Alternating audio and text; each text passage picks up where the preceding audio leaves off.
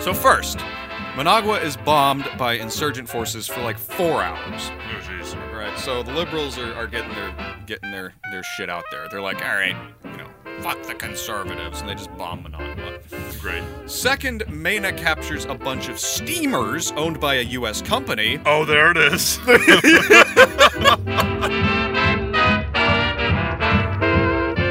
Welcome to We Talk About Dead People, a podcast where we pick two dead people and talk about their lives. I'm your host, Aaron C., and I'm here with my good friend and co-host, James D. Say hi, James. Hey there, guys. My name is Ralphie Jenkins, and I just want to take a moment to talk about one of our sponsors here at We Talk About Dead People. Anyway, we're sponsored by Rub-A-Dub-Dub in That Lousy Tub, which is a, an all-natural shampoo that is one hundred percent goat's milk. We basically just rebottle goat's milk, uh, but it's great. I use it, my wife uses it, my kids use it, my dog uses it. It's great. Anyway, buy their stuff. On their website, you can get a twenty percent discount if you write bullshit in the discount line. Anyway, I'm Ralphie Jenkins, signing out.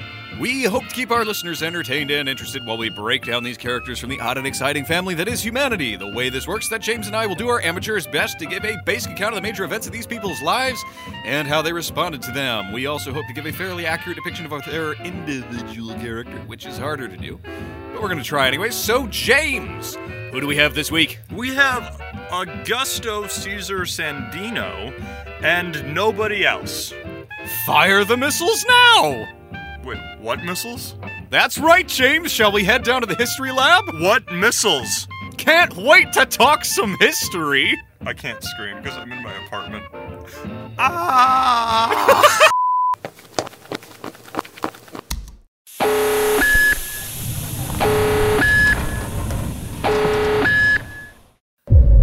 A revolutionary fighting for liberty and a shoebox with only a dollar and a dream. Augusto César Sandino, and nobody else. Superman is overrated. Superman is underrated. I disagree. I agree. Welcome to Movies and Beer, a hilarious podcast hosted by two unemployed fat guys who think the best movies ever are all the worst, the Marvel Cinematic Universe merch is a must-buy, and that Christopher Nolan is a hack. I'm your host, Brian. I'm here with my good buddy, Nathan the Gut. Pass the beer. Aren't you glad that we have a podcast that's perfectly unique, James? Yeah, completely unique. Unless you count the shit we stole from the Dollop, Cutting Class, Retold, Hardcore History, This Paranormal Life, God Awful Movies, How to T- How to Heretic, Naked Mormonism, and perfectly on and on. Unique. That's right. That's right. Yeah. So, uh, how are you doing today, James? I'm doing dandy. How about you? I'm, I'm struggling. Yeah, you. do you do you like lose a friend today or something? You seem a little emotionally unstable. I have no idea what the fuck's going on with me. Uh, okay. Oh, I think I do know, actually. Oh. Okay, you know how sometimes you think you can do something? And yeah, like and, fly. Uh, yeah, like fly. Um, see, I was trying to record this, this episode without mm-hmm. monitoring myself, right? So I wasn't listening to the audio from my own mic. Oh. Which makes it feel less like I'm on a show and more like I'm just on the phone. Yeah. So I have put That's my fun. monitor my monitor headphones on, and I feel much better now. Thank you. Okay. So now we're both... You, remember that marriage is not giving fifty percent each. It's both giving one hundred percent each. And if right. this marriage is going to work, that's what we have to do.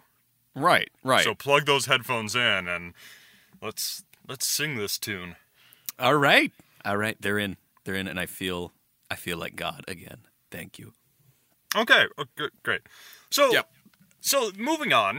Uh, uh, yes. Computer, we, please yes. bring up Augusto César Sandino and nobody else. Affirmative, my lord.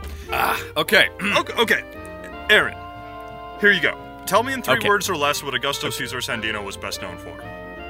I can't do... That's three words. That is three words. You know, sometimes you're just such a fucking character, I can't even focus on making this show not catapult into oblivion. Don't worry, we'll get there. Into oblivion? Oh, yeah. That's my favorite Elder Scrolls game. Yeah. You're such a nerd. All right, so uh, I'll tell you what he's best known for. Mm. All right, but it's going to take more than three words. Mm. Okay? Okay. Fair enough. So, and I'm not pronouncing it right. I'm not even trying, okay? But it's it looks like Augusto César Sandino, but that's it's, uh, offensive. It's close. I, to- I'm offended, and I'm a white American who only speaks one language, and I'm offended. You speak only one language? Yeah, idiot.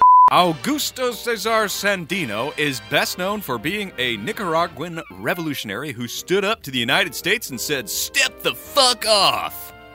Oh boy.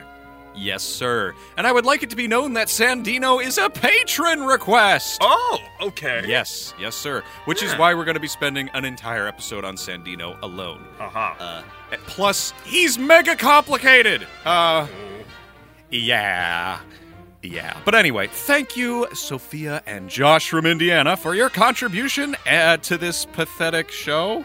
And and I hope you accept our pathetic thank you back for supporting this show on Patreon. It's really the equivalent of reaching out to shake our hand, and then we just turn the other direction, hop on our tricycle, and spin away. That's yeah. I'm so we're sorry. Yeah, we just want you to know we're we're sorry in advance. Yeah. Um, uh, because this episode is probably worse than you could possibly imagine. Oh, God. But hey, that's show business. Well, uh, is it? I don't, yes? I don't know if... I, for us, yes, no doubt. But, well, I don't know. I also never leave the house, so I honestly I mean, don't know. Yeah. Yeah. So, anyway. This is gonna suck. Yep.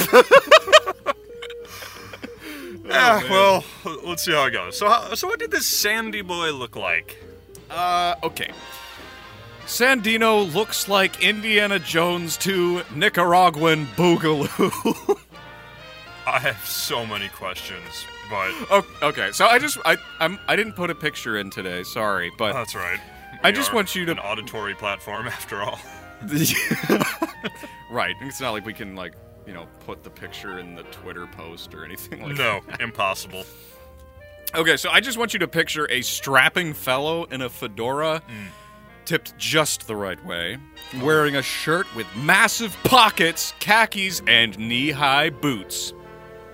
So what I got from this is it's a a, a guy on Reddit who's really into cowboy uh, playing. I mean, I don't think Sandino Roleplay. would be Roleplay the type was to the get... word I was looking for. Coldplay. Okay, so the difference between this guy and Coldplay is that this guy is strapped. Oh, all right? You said Cold... Never mind. All right, okay, yes. You said Coldplay? I meant... F- Never mind. What did you mean? I already forgot what I meant, so let's yeah, just sure. keep the all train right. moving. Keep the train uh, moving. All right, so like I said, he's strapped. He's mm. got a big friggin' gun uh, and a bandolier or whatever.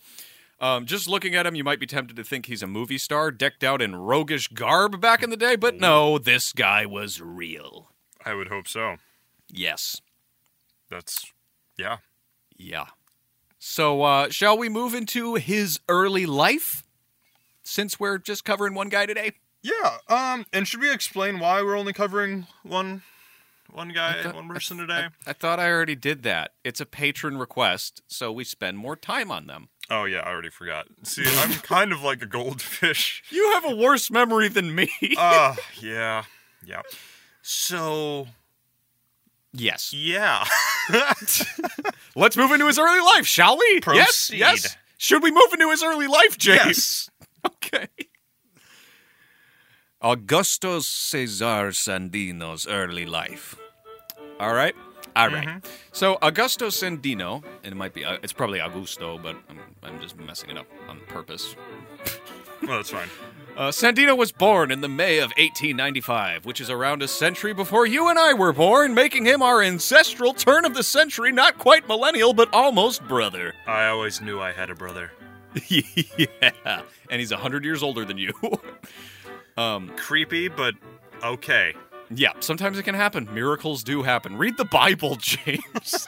I am the Bible. All right, go on. So he was born in, you guessed it, Nicaragua. Mm. And I'm just going to say it now uh, because I don't think I have any other time to say it. But uh, I know nothing about Nicaragua, okay? Yeah. Uh, yeah. A- and going into this, uh, researching this dude, I, I was like, shit, I have no idea what the context for this dude Sandino is. Yeah, neither do I. Um, so I decided to, to go back and, and dig a little bit into the history of Nicaragua. Mm.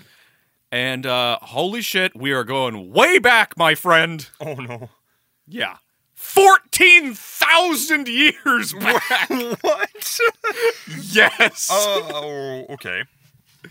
To the very beginning. Now, Aaron, you know the world is only nine thousand years old. So are we going, like, pre-existence history here? Yeah, we're going back to before God created the whole earth, right? Okay, perfect. We're about, like, eight thousand years past that. So it's just God and the Mayans hanging out? Is that where uh, we are? Yeah, they're on a raft together, and he's going to send a guy nicknamed Muskrat to the bottom of the ocean to pick up some mud so he can oh, make some I get land. That. Oh, you're you're doing a reference to another yeah. podcast episode we made. Yeah, the last one, actually. Whoa. All right, so okay. we're going to be talking about Paleo-Americans. Mm-hmm. The natives, the O Gs, the boys who arrived first, Ooh, right? Yeah. But we're not going to talk too much about them because they have virtually no written history because, you know, it was fourteen thousand years ago. That's, well, fair enough. And it's before God created the heavens and the earth. Right. Uh... But I figured in order to educate myself about Nicaragua, it was important to have a general feel for the roots of its history. Mm. So I went way back. Mm-hmm. So we're going to skip about thirteen thousand five hundred years what? ahead. Why? Why did we go back in the first place? In order to tell you about the Paleo-Americans. But you didn't. You just said they were there. It gives you context, okay? All right. I worked my ass off for this show. I'm sorry. And I come home to this shit. You don't love me anymore. The milkman and I have a new future together. Uh, okay, all right. Now we're just, now we're just like, now we're just, we're struggling today. I'm struggling today. So talk, tell me about Nicaragua. All right, so nothing really happens for those thirteen thousand five hundred years. It's sort of a hunter-gatherers. Records of it, I... Obviously, but it's like also it's like mostly hunter-gatherer societies sure. who are you know, multiple tribes. They don't get along. There's some battles, but mm-hmm. other than that, it's kind of like they didn't really nothing really big happened that right? we know of. Sure, yeah, that well that we know of. Sure, but like we have, I mean, we can't really speculate, right? Yeah. All we know is that they were there hunting shit. Okay, mm-hmm. um, so yeah, we're gonna skip skip ahead and find out that. Uh, the next time we really can find uh, evidence of like a historical period mm-hmm. uh, was that of the Aztecs and the Mayans, classic shit, you know. Oh, yeah. Um, pretty sophisticated societies, relatively speaking. Hmm. Um, and uh, there's like trade going on in the fourteenth century and, you know, things are kind of clicking along. You know, we got buildings and temples and cities and shit, you know. Right, right. They've actually settled down. Yeah. yeah, political structures, religious structures, all in place. You know, nice. It's like we've got a civilization, mm-hmm. right? Or several of them, anyway. Yeah. But then there's this guy, okay? And bear with me, because he's no small deal. Ever heard of Christopher Columbus? I've heard of the guy. I know we have, like, a holiday after him where uh. we hang up our socks and eat poultry, but... Right. So tell him, why do we celebrate Christopher Columbus? Uh... Because he was the first European to set foot in the Americas? Now, is that true? I don't know, James. Is it true? No. But we, we can... Uh, everyone pretty knows... Everyone knows... Everyone knows Christopher Columbus is a fraud by now. We we see it every Columbus Day. Oh? It, well, yeah. All those all those posts on Twitter...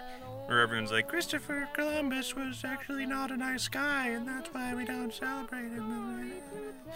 Oh, I don't know. Uh, do you oh, want to get I into gotcha. this? Or yeah, because he wasn't we the can... first. He wasn't sure. the first. Was sure, yeah. it, who who was it? Was it The people who crossed the land bridge, the Paleo-Americans. Yeah, exactly. Well, there were Paleo-Americans. Yeah, they were here, right, which obviously is why I said he was the first European to but set But he foot. wasn't even the first European. Who was? Damn it. Well, we don't really know, but I know that the Vikings were uh, up in Canada for a little while. They're, but the that's Greeks. Not a European. Oh, that's true. That's just a peon. Wow. Oh, God. I mean, the Chinese may have made it. I know they're not European. The the Greeks may have made it. Uh, like, James, you're looking to dis, dis, like, kick me off a point I wasn't trying to make. I'm sorry. All right. So, so back to Columbo. Let's... Okay, Colu- uh, yeah, okay, so here's what you need to know about Columbus. He was a massive fucking fraud, probably didn't exist, also committed genocide, and definitely spread diseases on purpose. Okay, we covered them all. Columbus dropped by Nicaragua in fifteen oh two hmm. on his fourth voyage to America and basically saw nothing. Oh. He didn't see any natives at all. Did he look for them, or was he just, was this like a drive-by exploration? I mean, I think it was just a it was just a drive-by. Okay. But he, uh, whatever, it doesn't matter. The point is, he didn't see anybody there. Uh-huh. Um, so he was like, "Hey, this is this is like new land we can take uh, really easily. Um, right. It's you know new real estate for the Spanish, which is great because if there's one thing we all want, it's more Spaniards moving in. Mm. Yes. Well, that's what ruined my neighborhood. But uh, oh, yeah, exactly. I mean, I don't know how technical you want to get, but you might be right. What? Spaniards moving in ruined your neighborhood. Well, yeah, they came in with guns a-blazing and swords a-slashing, and my yeah, rent the... went up. Okay. Well, what are you talking about? Well, um, well, we'll get we'll get to it. But basically, the Spanish had a whole lot more land than I thought they did. Uh, oh yeah, Americas. Yeah, mm-hmm. It was fucking crazy. We don't even think about it anymore, but back then, oh wow. Yeah, they the had Spanish. Florida and shit. Yup. Well, we learned about that in the Andrew Jackson episode, so that's right, fun. Right. Um, okay. So twenty years after Christopher Columbus visited Nicaragua, or the area that would later be called Nicaragua, mm-hmm. the Spanish returned with conquest on their minds. Like they do. Yep, like they do. So the conquistador leading this charge was named Gil González Dávila. I don't know how to pronounce it. Gil González Dávila. Wasn't that Whatever. a name of a Muppet? Gil, oh yeah, Gil's a classic character. Yeah, yeah, yeah, yeah. Anyway, so Gil González Dávila, uh, Davila, whatever, uh, marched right in and met with the natives, namely the Nahua tribe. Mm-hmm. Look at this name. All right, it's right there in the not script. Uh oh. Oh yeah. Okay, so I'm gonna try to pronounce this. Oh dear, have have faith. Okay. La- so they, this tribe, the Nahua tribe, was led by their chief. Maquil-Maquitzli. Ma- Maquil... M- Maquil-Maquitzli. For those of you who want to play along, it's M A C U I L M I Q U I Z T L I. And any word that has a Q and a Z in it, you're screwed. Quizly. Maquil-Maquitzli. Okay, I'm done. All right, sure. So it was Gil González Dávila, Davila, whatever, who brought along interpreters, because that's what you do when you're a conquistador. Mm-hmm. All right, and he was able to have some discourse with uh, Mac. Mac. Uh-huh. And they talked about it. They're like, hey, this is cool, like, whatever. Um, they're, I mean, really. It, All right. Mac and the Spanish conquistadors didn't really have a problem with one another. This can only go well. Yeah. So after this, Davila went out around looking for gold mm. uh, and got attacked by another indigenous tribe. Okay. Who actually did not take kindly to strangers in armor stealing all the gold. Oh, the Federal Reserve. Yep. So Mac is good with them, but the other tribes are not good with them. Mm-hmm. Uh, and the Spanish conquistadors managed to convert Mac's entire tribe to Christianity. Wow. Yeah, and it was only a few short years later that the Spanish set up their first permanent settlements. Hmm. After that, another conquistador named Cordoba established two major cities, Granada and Leon, and started to settle in with his boys. Now, hold on. Granada yes. and Leon are cities in Spain. He, he was so lazy, he didn't even put a new in front of those. No! It's like they'll never know back home. Think of all the confusion. Think of yeah. people sending letters to, you know, your grandkids, and it ends up in Nicaragua instead of Spain or vice versa. We're- That's that's so lazy. I'm appalled. yeah. New England. Right? At least it's just like new... England. Here I am in the United, the Eastern United States, what I like to call England. The English are like, what? Yeah. Like, wait, no. Uh, yeah, that's, okay, well. It's it's like if you made a, a cover album or something and just called it the album. Right? Yeah. we're not the We're not a Beatles cover band. We are the Beatles. No, you're... Wait, what? Are are you? You can't... Anyway. No, you're not the Beatles. No, you're not. You can't... Uh, this is identity theft of a city. Uh, yes. A, a theft. Uh, yes. A, a city theft. I, yes. Okay. Go on. So go on. I'm I'm already pissed at this dude. All right, so there's these two cities, Granada and Leon. Yeah. Um, and uh, Cordoba, this dude... Uh, Uh, shit, where did I, where did I talk about Cordoba? Did I talk about Cordoba? Yeah, he's the new conquistador, he's lazy, he can't invent new city names, he doesn't even know the word new. Right. Alright, so this, okay, so Cordoba establishes two major cities, Granada and Leon, and starts mm-hmm. to settle in with his boys. Mm. But then he pisses off the wrong people, I guess, so they behead him. Whoa, that went... He got what he res- he deserved. If you can't, if you can't think of a new city name, you're gonna lose your head. That's, I'm on board. Yeah, I mean, people are gonna be mad at you. Okay, yeah. So like we've got two um, cities now, same name. It's but, kind okay. of. Go ahead. What? No, you go ahead. Well, it's it's like Alexander the Great. We everyone thinks he he was great and all that. I call him Alexander the Stupid Ass, because he he started so many cities, and you know what he named them? Mm. Alexandria, which, okay, I'll let it pass for like one or two cities, but he started like dozens of cities named Alexandria, which is so... it's... It's disappointing maybe, for so many maybe reasons. Maybe he was imagining that one day they would all be one giant interconnected Alexandria. Yeah. That's true. That's true. Yeah, just this network. Right.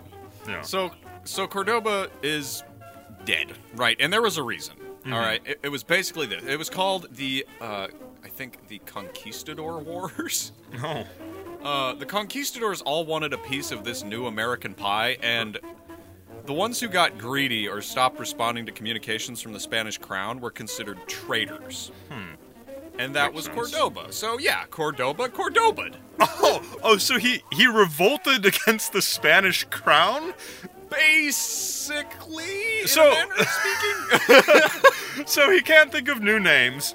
He's no. in a in a new land surrounded by potentially angry tribals, and then he rebels against the Spanish crown. Yeah, no wonder he lost his head. Well, That's... I don't want I don't want you to imagine that like he had a revolt against the Spanish crown. It was basically, from what I understand, it was like a technicality.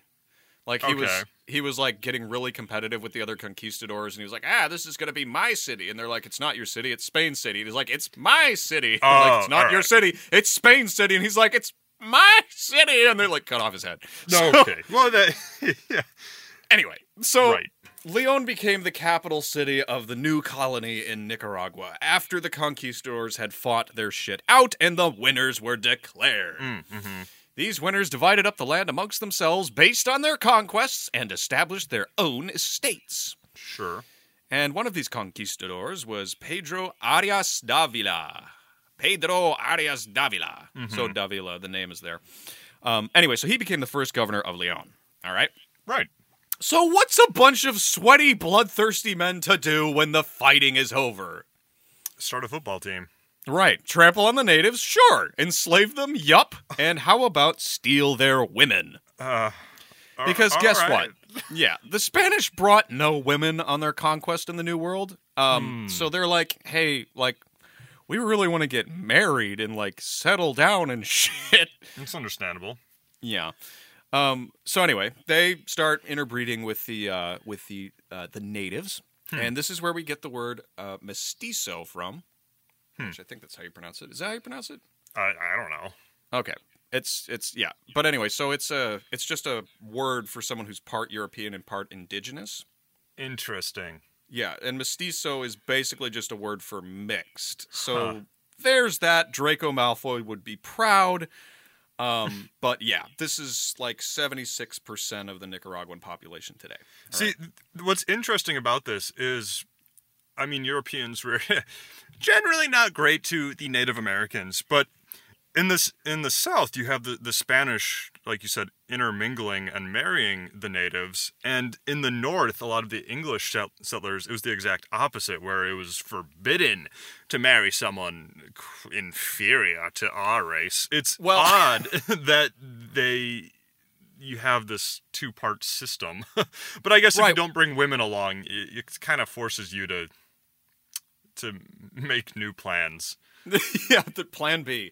Uh, no, I mean, I, it's not that there was no, uh, I mean, the natives hated it for the most part. Oh, of course. Well, yeah. Uh, and the Spanish did, weren't huge fans of it either. Sure. I mean, uh, interbreeding was, was a, a complicated thing back then because, I mean, I mean, up to that point, nations were, like, separate and that sort of thing. There were, yeah. It was very, very, very rare to find anything like an interracial marriage. Mm-hmm. Uh, so this is, like, in the entirety of, of humanity, like, facing this question for the first time, like, yeah. on a major scale. Um, and it seems like the Spanish were like, all right, you know, we gotta, we're gonna die. It's not like we can ship in a whole, you know, boatload of women or something, you know? Yeah. So anyway, that's that's just that's just part of the story. So we're gonna we're gonna get there because mm-hmm. because it does come up again later. It's not unrelated. Sure. Okay, this comes up in Sandino's story. When we, oh right, remember this episode's about Sandino. I did not. Yeah. All right, we're getting there. Anyway, so in sixteen ten, God blows up a volcano near oh. the city of Leon and destroys the whole city. Yeah, see, even God is mad that you can't come up with a, a better city name. uh yeah so anyway, this is bad for the settlers, of course, mm-hmm. but it's great for God because oh. now he can reclaim the land for his new vacation home. All right. Oh sure, yeah. yeah and they rebuild the city a little ways away, so there's that. Everything's fine. There was no volcano. Uh-huh. So with this land carefully parceled out among the conquistadors, mm-hmm. there's something uh comes around called the Viceroyalty of New Spain. Sounds important. And at its maximal size in seventeen sixty-four to eighteen oh three, this is just one massive, just, is it swathe or swath? I don't know. It's swathy. Swathy. Okay, so there's just mm-hmm. one massive swathy of land from the tip top of South America all the way to the coast of Canada. Oh, is there? Yeah, there there is. That's the Viceroyalty of New Spain. Oh. It's like half of America today, like mm-hmm. straight down the middle, and all the way down through Central America, I mean North America, sorry, um, straight down the middle to Central America to the tip top of South America in Brazil. The Spanish That's... have all of this land. Now, by define have, uh, did they... Technically, it's theirs. Okay. According to them. uh, because nobody Fair else enough. Is fighting over it just yet. Anyway. Yeah, because so. No one knows it belongs to Spain. The natives are just like, they don't, I don't know. Okay. Well, seventeen sixty-four, all right? Uh, oh, oh, I didn't I didn't hear that. Yeah, that's yeah. a little, okay.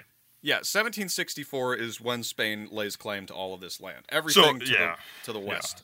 Yeah. Um, and it's it's just interesting to imagine Spain laying claim to all that land because, you know, nowadays we think of it as, you know, this is... This is the United States. Like, it's all one thing. But back then, it was it was this divided American pie, like I said. Mm-hmm.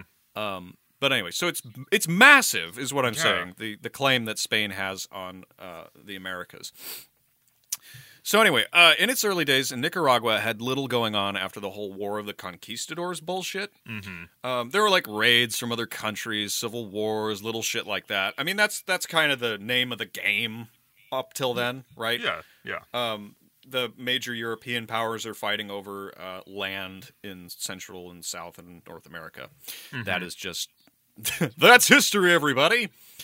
Um, but it, Nicaragua itself was relatively stable into the eighteen hundreds. Sure. Well, uh, I, at, that that makes sense. If you're one of the first places where the Spanish landed, I can see how the the infrastructure would grow out from there and yes. kind of keep things stabilized for, for a while. Right. Um, and it was, it, like I said, it was all relatively stable up mm-hmm. until the eighteen hundreds, at which point global politics started to rear its ugly ass head. Uh-huh. Yeah. So Nicaragua, minding its own business, became a part of what's called the First Mexican Empire in eighteen twenty-one. Ooh. Which is something I had never heard of. Mm, yeah. Uh, but it didn't last long. Uh, it quickly became part of the United Provinces of Central America in eighteen twenty-three, hmm. uh, which there were just all these alliances going around Central American countries, uh, Central and South American countries trying to, like, form their own thing. Like, um... You know, a little bit like a little bit like what, what Spain had done. It's like, we went and got this land, and now it's ours. And they're like, well, hey, actually, we're independent, and also we're together. Does that yeah. make sense? Oh, for sure. And they're probably... Are, are they trying to over... or get the Spanish out of there? Is that kind of the idea? No, they, they you see, they are the Spanish. They're still under the Spanish. Okay. Yeah. They, so... They, so would it's it be... like it's it's a little bit like North America, like uh-huh. the United States, right? They yeah. were like, "Hey, we're tired of being under the power of this crown." Sure. Uh, we want to be our own independent thing, and we'd also like to do it together. Mm-hmm. Um, you know, like the United States, become like a second United States to the sure. south of the United States. Does that make sense? Yeah. Yes, so it's, I, it it's does. It's a Spanish-speaking United States, basically. Mm-hmm. All right. Um, but Nicaragua was a part of these little alliances and things, little alli- big alliances and things. But mm-hmm. finally, at a certain point, eighteen thirty-eight, it decided the country decided it wanted to become its own independent republic. All right. Okay, so it does. Uh, nice. And the problem is, though, the country is deeply divided. Right. Uh, for whatever reason, actually, there's a lot of reasons, but there's, like I said, there's a lot of reasons for just this, but uh, there just so happens to be a huge political divide between the liberal and conservative elites in Nicaragua. Now, I've never heard of something like this before. Yeah. All right. So, so here we are again. Yep. Here we are again. Welcome to uh, Nicaragua in the eighteen hundreds. Okay. Mm-hmm. Liberal and conservative elites uh, in two different cities. Mm-hmm. Uh, let's see. In Leon, you have the dirty commie liberals. And in Granada, you got your backwoods redneck conservatives. Excellent. It's a tale as old as time. Yeah. Uh, and these conservatives and liberals are never on good terms and often have civil wars. Huh. Uh, And, Yikes. Of course, this kind of instability does wonders for the unity of a country's viability, and in no way opens it up to tyranny and degeneration. Right. Yeah, because they couldn't sort their shit out, yeah. uh, and the liberals were really pissed off at the conservatives. In the eighteen fifties, the liberals invited, and by the way, these are the words that are used in the history books. I'm not just saying these liberal fucks. I'm saying the liberals as a group. Yeah, well, uh, and it, it probably didn't mean liberal as we think of it today, right? It actually did. Wait, really? How so? Uh, in that, well, it's not it's not quite what we think of when we say liberal today, mm-hmm. but it was progressive. So, like, they believed in things like, uh, you know, uh, universal education. Uh, okay.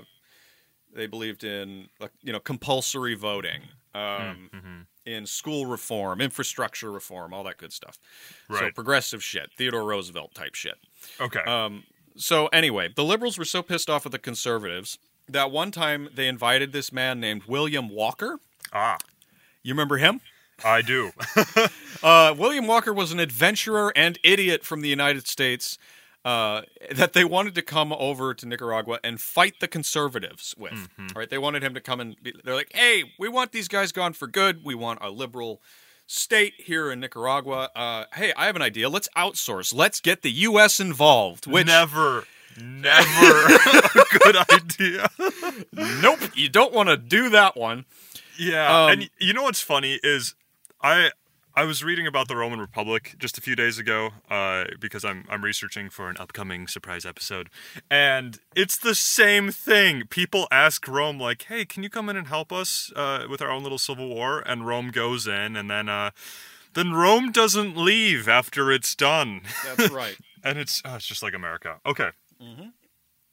This is how empires function. Mm-hmm. Um, So, yeah, if you want to hear the details on this story, we do have an episode on William Walker, yeah. uh, kind of way back there. But he's this guy just came in and, like, literally declared himself president of Nicaragua in eighteen fifty-six. He made English the official language and all that good shit we talked about what a guy. On the William Walker episode. Yeah. Mm. But the yeah. end of William Walker's story is only the beginning of ours. Okay. Right?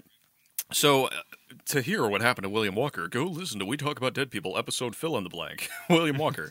Anyway, so the point is he's ousted, and the liberals who invited him uh, to get involved with the Republic's national affairs uh, to fight the conservatives look kind of bad. Yeah, because right? William Walker wasn't a great guy, well, no. if you haven't gotten that already. Yeah, not good, mm-hmm. not good. Um, and the liberals were like, oh shit, that was a mistake, and everyone else is like, hey, let's give the conservatives a shot. Yeah. Sure. So the the conservatives get a solid thirty years of ruling time in Nicaragua. All right, solid. All right. And, of course, this ended in a liberal revolt uh, that saw a man named José Santos Zelaya, Zelaya, Zelaya, Zelaya, I don't know. Um, he was brought to power in eighteen ninety-three, hmm. two years before a man named Augusto Calderón Sandino was born. Oh, Ooh, and we'll get to him. Just hold on a bit, because we got to talk about Zelaya. Zelaya. Okay, yeah. So is Zelaya a conservative in this? Or is no. he... No, okay. He's a liberal. So he came along big, at the end of the thirty liberal. Years? Oh, no, okay. No, no, okay. I, and I, I don't mean to make that sound bad. Zelaya was pretty solid by progressivist standards. All right. Okay? So he improved the education, railroads, and trade. Nice. Uh, he brought about uh, constitutional rights, such as equality rights, compulsory education, a compulsory vote, which, again, is something you don't really think about very often. Right. You have to vote. Well, our, our uh, uh, Australian listeners understand. Mm-hmm, they get it. Mm-hmm, yeah. mm-hmm. We don't have many of them, but they are there. They are well, there. There aren't many Australians, yeah. There are three. Uh, I wonder there how it is down koalas. In the upside down. Koalas. do, do your do your toilets, do, does the water spin opposite? uh, uh, do you uh, like boomerangs? Uh, I love boomerangs. Oh. so, so Zelaya. All right. Uh, yeah, so he's doing okay, right? Bringing in uh-huh. some infrastructure, making Nicaragua, you know, great again or whatever. Sure. How- however you want to look at it. But the U S is looking at the other Americas at this time, uh. particularly Central America. And uh. they're looking at it with some lusty eyes. Oh, no. So the U S, of course, decides it's high time it started pulling classic American bullshit by intervening with elections. Great. Yeah. Great stuff. Yeah. So in nineteen oh nine... Zelaya, Zelaya, I'm so sorry, I, I don't know how to pronounce that. I should have written it down.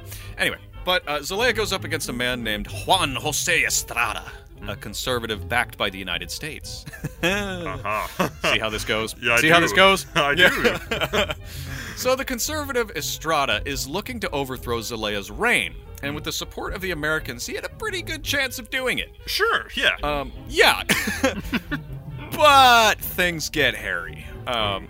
When a couple of United States citizens who are living in Nicaragua, uh, which I don't know how that works, but anyway, so they're living in Nicaragua, they're accused of planting mines in support of the conservative revolt. Oh no, here we go. And whether they did plant the mines or not is not a settled historical question. Right. But for Zelaya, it was a settled question. He ordered the execution of the two United States uh, captives. Oh no. So the U S is like, you know, classic, yo, uh, them's American citizens. You can't kill our people and get away with it. Right. So the U S severs ties with Nicaragua. And by severs its ties, I mean fucking invades. That's a bit, all right. I mean, I was yeah. up. Oh, okay. Okay, well, so I, I just yeah. I just got to say right off the bat, like, mm-hmm. that's a massive oversimplification. Um, it, for all intents and purposes, that's what it was, but sure. so many things happen so quickly, it's kind of ridiculous, yeah. okay? So this is all happening in the December of nineteen oh nine, okay? Yikes. First, the two Americans are executed under Zelaya's orders. Jesus. Second, the U S declares relations are over with Nicaragua. Third, Estrada captures three towns on the border with Costa Rica, and is riling up the citizens at the Nicaraguan capital of Managua. So Nicaragua's yeah. going through its own civil war uh, that broke out from the elections yes. while the U S is invading. Yes, but remember, there was mm-hmm. there were civil wars and things like this. All th- it was every day leading up to this, except for those like those uh-huh. years when I mean, even when Zelaya was trying to put his stuff in, um, like there was still you know revolts and uprisings and you know yeah. conservatives versus liberals, all this crap, right? So yeah, okay. Uh, so yeah, uh, the fourth thing that happens after Estrada captures these towns and riles up the city, uh, the capital city. Um, is that there are U S. Navy warships moving into position to begin the occupation of Nicaragua. What? Yep. All right. Yep. So suddenly shit's not looking good for Zelaya. All right. Yeah. So what's a liberal to do in the face of this probable conservative takeover? Send a letter to Moscow. No, he oh. quits. Uh, That's good, yeah. Yeah. he, he flees. Yeah, he quits and he flees to Mexico in a Mexican gum, gunboat, mm-hmm. which sails in right past the U S warships and mm. sails right the fuck back with El Presidente in tow. Hmm. And it's not like the U S was unaware that this guy was sneaking around right under their nose, but sure. like, who cares? He's leaving, right? We're getting yeah. our, our guy Estrada in. Doesn't matter. Um. Anyway. So the Americans are like, fine, you can surrender. That's okay. yeah. So anyway, um, a, a dude named Jose Mad- Madriz, Madriz, Madriz, I could say it like Madriz. Anyway, Jose takes Zelaya's place, uh, Zelaya, Zelaya, and he just starts staring right into the face of this rebellion. Hmm.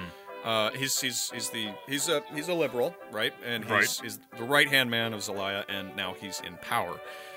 And he actually does a pretty good job, uh, at oh, least initially. Sure. Uh, but eventually, Madriz uh, resigns under immense pressure huh. because Juan Estrada is just unstoppable. Yeah. And Estrada just becomes president of Nicaragua. All right, so we've got the conservative with the American warboats now as leader of Nicaragua. Yeah, and the Americans are sticking around. Um, well, like like we do. Yeah, like we do. Uh, and so, so this guy Madriz was around for like two years before he was forced to resign. Before he was forced to resign, hmm. mm-hmm. uh, but he was replaced by another conservative named Adolfo Diaz hmm. in nineteen twelve. These names are so cool. Yeah, I know, and I can't pronounce any of them. I apologize, Sophia. Uh, she is of Nicaraguan ancestry. Oh, she, oh dear. She requested this. This episode's gonna go live, and then we're gonna realize that uh, we lost a patron. Um, and we have three unread voicemails from the Nicaraguan government. Yeah. Oh boy. Send in the warships. All right. Okay. So uh, I, I I am going to stop apologizing for mis- mispronouncing names. I, I don't know if I'm even supposed to pronounce them right. Uh, right. So, it, I mean, because you listen to history lecturers and most of them don't pronounce it right. And the ones that do, you're like... You kind of feel like they're being obnoxious. Sure. Uh, but anyway, so hey, remember how this who this episode's about? You remember? No. uh, Sandino? No. Uh, yeah, it's about Sandino. Um, mm. uh, Augusto Calderon Sandino. Yeah. If but, we can't anglicize your country, we'll at least anglicize your names. Oh God! Way to way to make it worse, asshole. That's the motto of America, okay? There's a town in Texas called Amarillo, and everybody pronounces it Amarillo. It's Amarillo, right? But yeah, we all, uh, we all like say that. Amarillo. Anyway, so I'm a full Texan now. Mm. So we have so here, here's where here's where we are. All right, we finally have the full story about where Sandino is in history, and yeah. we can truly begin to dig deep. All right, excellent. So, Augusto Calderon Sandino was born, again, in eighteen ninety-five, the mm-hmm. bastard son of a man named Gregorio Sandino, who was a wealthy Spanish landowner, go figure, who had an affair with one of his servants, an indigenous woman named Margarita Calderon, mm. right? Mm-hmm. And he lived with his mom until he was about nine, at which point his father decided to bring him into his own house and get the boy educated. Oh, God, all right. Or he went to live with his grandmother. There are conflicting accounts. We really sure. are not entirely sure. It's also possible that he lived with his grandmother and was just educated at his father's house. We just don't know. All right. right. All I know is that uh, from here is that that's kind of how things were until Sandino was seventeen. Hmm. At which point, of course, it was nineteen twelve. And this is when shit really hits the fan. This is a big year for Nicaragua. Okay. Uh-huh. So uh, the U S has been meddling in Nicaraguan affairs quite a bit, to the yeah, point where... I noticed. Yeah, to the point... to the point that uh, where the uh, Nicaraguan National Assembly decides that it's finally had enough of this Adolfo Diaz guy. All right? Right. Uh, and the United States, of course, refuses to recognize this decision as legitimate. Because, you see, Diaz uh-huh. is kind of a puppet of the United States. Really? By which I mean he's full-on stick-up-his-ass, talking head, Sesame Street star, and Muppet puppet. This guy yeah, is... Yeah, so there is, there's the Muppet. He yeah. is a Muppet. he, he's literally a Muppet, all right? He's going right. to sing a song about how Muppety he is. How great America is, yeah. yeah, yeah. Uh, so anyway, Diaz... like I said, is a conservative, and of course, uh-huh. because he's a conservative, he has a liberal opponent, all right? There's mm-hmm. there's always the counterbalance in this these stories, all right? Mm-hmm. And this is a Nicaraguan nationalist, liberal, named Luis Mena. I think mm-hmm. it's Mena. And Mena and Diaz have a long history, and it all sure. culminates with Mena leading uh, another rebellion against Diaz. Like you do. Okay. Yeah. So Diaz, of course, being on a full being a full-on Hamburglar puppet, turns to the U S for support, basically saying, "I can't protect your United States citizens oh. without your help." Such a great line. Yeah.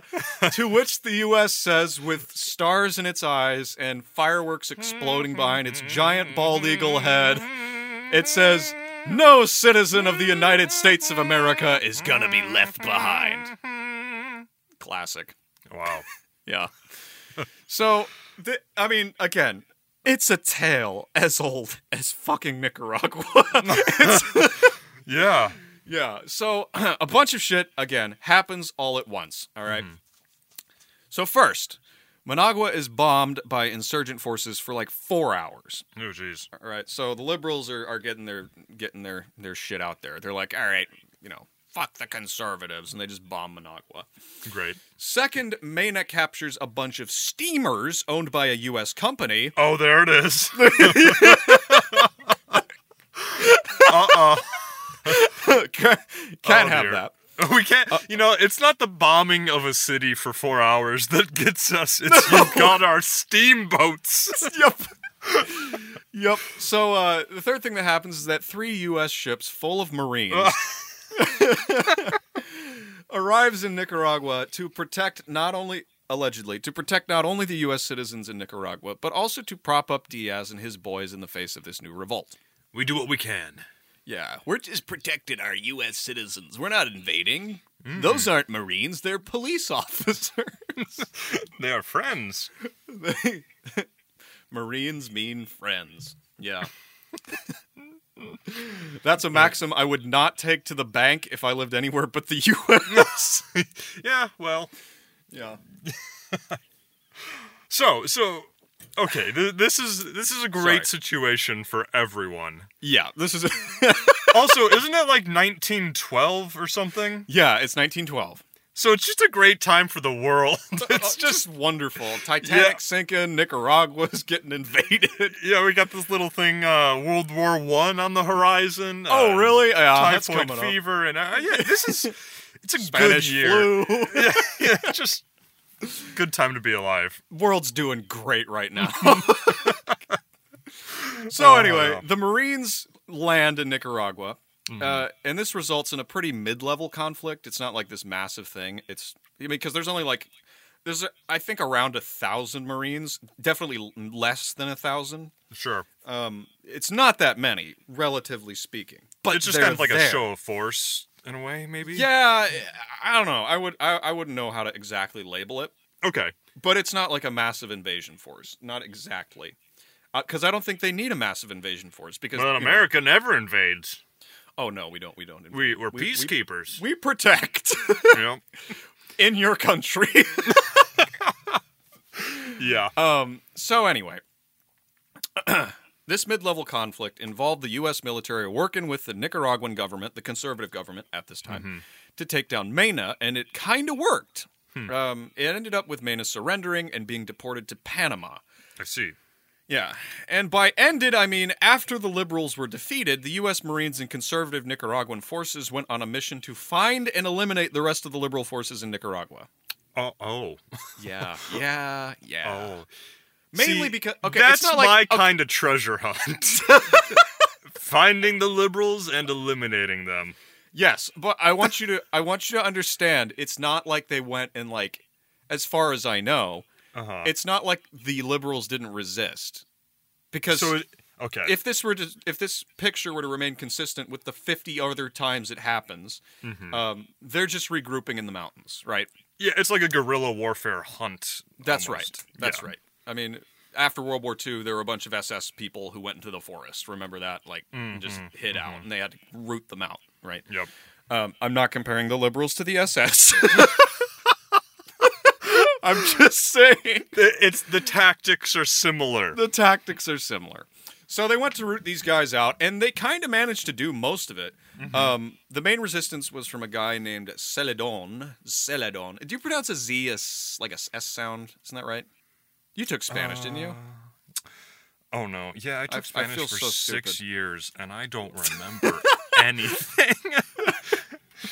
All right, yeah. so whatever. Zeledón. Zeledón. Zeledón. He came in from the planet Jupiter with seven spaceships, and Zeledón is here to fight the U S Marines in the rainforests like, of Nicaragua. If you say it like Zeledón, it sounds like a freaking god that L. Ron Hubbard made up. um, all right, so the main resistance was from Zeledón. Mm-hmm. Zeledón. The Space uh, Lord. Yeah, the Space Lord. But it didn't last too long. Um, sure. He was eventually taken down. Uh, and this conflict ended with the reinstatement of Adolfo Diaz as the mm. Nicaraguan president. Okay. Right? Mm-hmm. Uh, and so the Marines were there in nineteen twelve, and they would stay there from nineteen twelve to nineteen thirty-three. Uh, so even though World War One happened, we still got to keep them Marines down south. Let's just put it this way. If you were born the day that the Marines invaded, oh, you would yeah? be allowed to take your first drink in celebration of them leaving. Uh, yeah. If the laws are the same. Well, they're not, but that's... I mean, you get my point. What I'm yeah, saying is they were there for time. a long-ass time. Jeez. Um, and because of this, from nineteen ten to nineteen twenty-six, the conservatives maintained power in Nicaragua. Mm. Funny how that works. yeah. Funny how it's easy to keep your regime going when you have U S Marines on your side.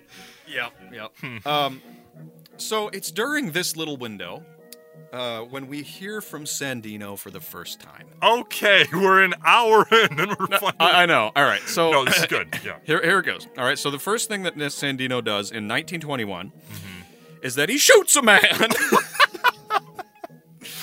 Why? Well, I don't know. Why? Yeah. Well, there's this man, uh-huh. a conservative, mm-hmm. um, named Dagoberto Rivas, I think. Mm-hmm. Uh, I'm just going to call him Berto. Um, so this guy, Berto, insulted Sandino's mother.